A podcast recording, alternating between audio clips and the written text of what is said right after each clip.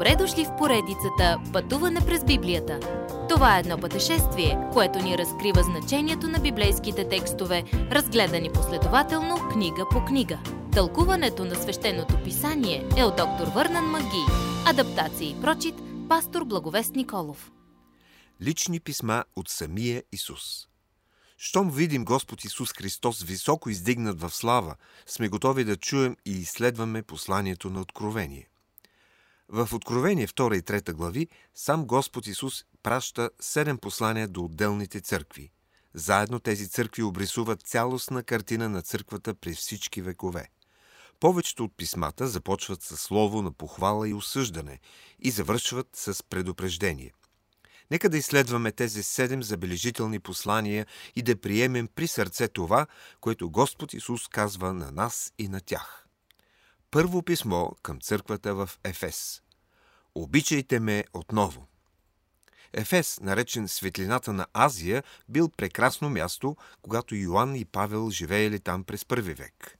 Павел дошъл в Ефес на третото си мисионерско пътуване и по-късно Йоанн, синът на гърма, дошъл тук като пастир.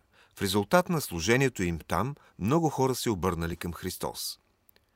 През първи век Ефес бил религиозен и търговски център на света с влияние върху Азия и Европа. Когато човек чуе Ефес, веднага се сеща за храма на Артемида, едно от чудесата на античния свят. Почитано от повече хора, отколкото който и да е бил друг идол, Ефеската Артемида изисквала най-дивите сексуални, развратни, порочни ритуали. Това бил светът преди църквата в Ефес да свети като светлина в мрака. Исус казва на църквата там – Знае твоите дела, че са добри. Знам и, че не си се уморил. Ефесяните отказвали да търпят злото. Те изпитвали всеки идващ в Ефес, който твърдял, че говори от Божието име. Ако бил лъжец, бил молен да напуска града. Тези думи на похвала, които Господ Исус дал на местната църква, се отнасят и за периода на църковна история за първите 100 години след Педесятница. Но той добавил и това осъждане. Внимавай! Оставил си първата си любов. Те са загубили онова силно и ентусиазирано посвещение на личността на Христос. Доктрината им била вярна, но личното им взаимоотношение с Исус куцало. Какво да направят по въпроса? Господ казал, спомни си, Спомни си как се чувстваше, когато за пръв път дойде при мен. Спомни си какво значи Исус за тебе. Ако споменът ти е хладък за това, припомни си, може да се върнеш на същото място. И стих 5 казва «Покай се». Християните имат нужда да се покаят, да се обърнат към Исус, вероятно по-често и по-искрено.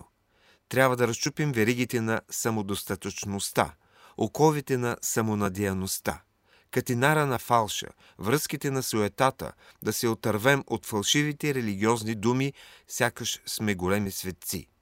Това е посланието за вярващите. Чувате ли това предупреждение?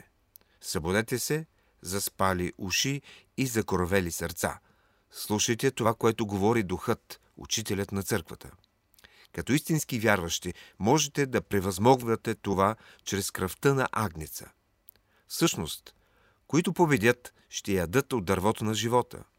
Помните ли в Едемската градина, че на човека му бе забранено да еде от дървото на живота?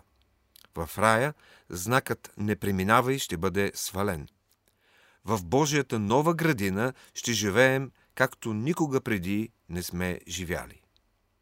Следващият път бъдете безстрашни и верни, дори до смърт. Това е посланието до църква, която дава живота си. Уважаеми слушатели, вие чухте една от програмите в поредицата Пътуване през Библията. Ако ви е допаднало изучаването, заповядайте на www.ttb.bible, където има много и различни програми на български язик.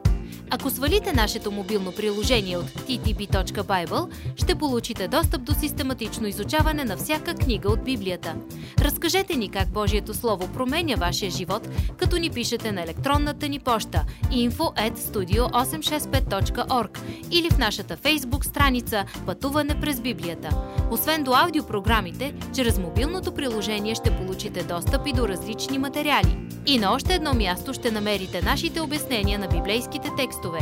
На платформата YouVersion за всяка книга от Библията ще намерите наш план за прочит и аудиопрограма с обяснение на прочетеното. Благодарим ви и до нови срещи в онлайн пространството!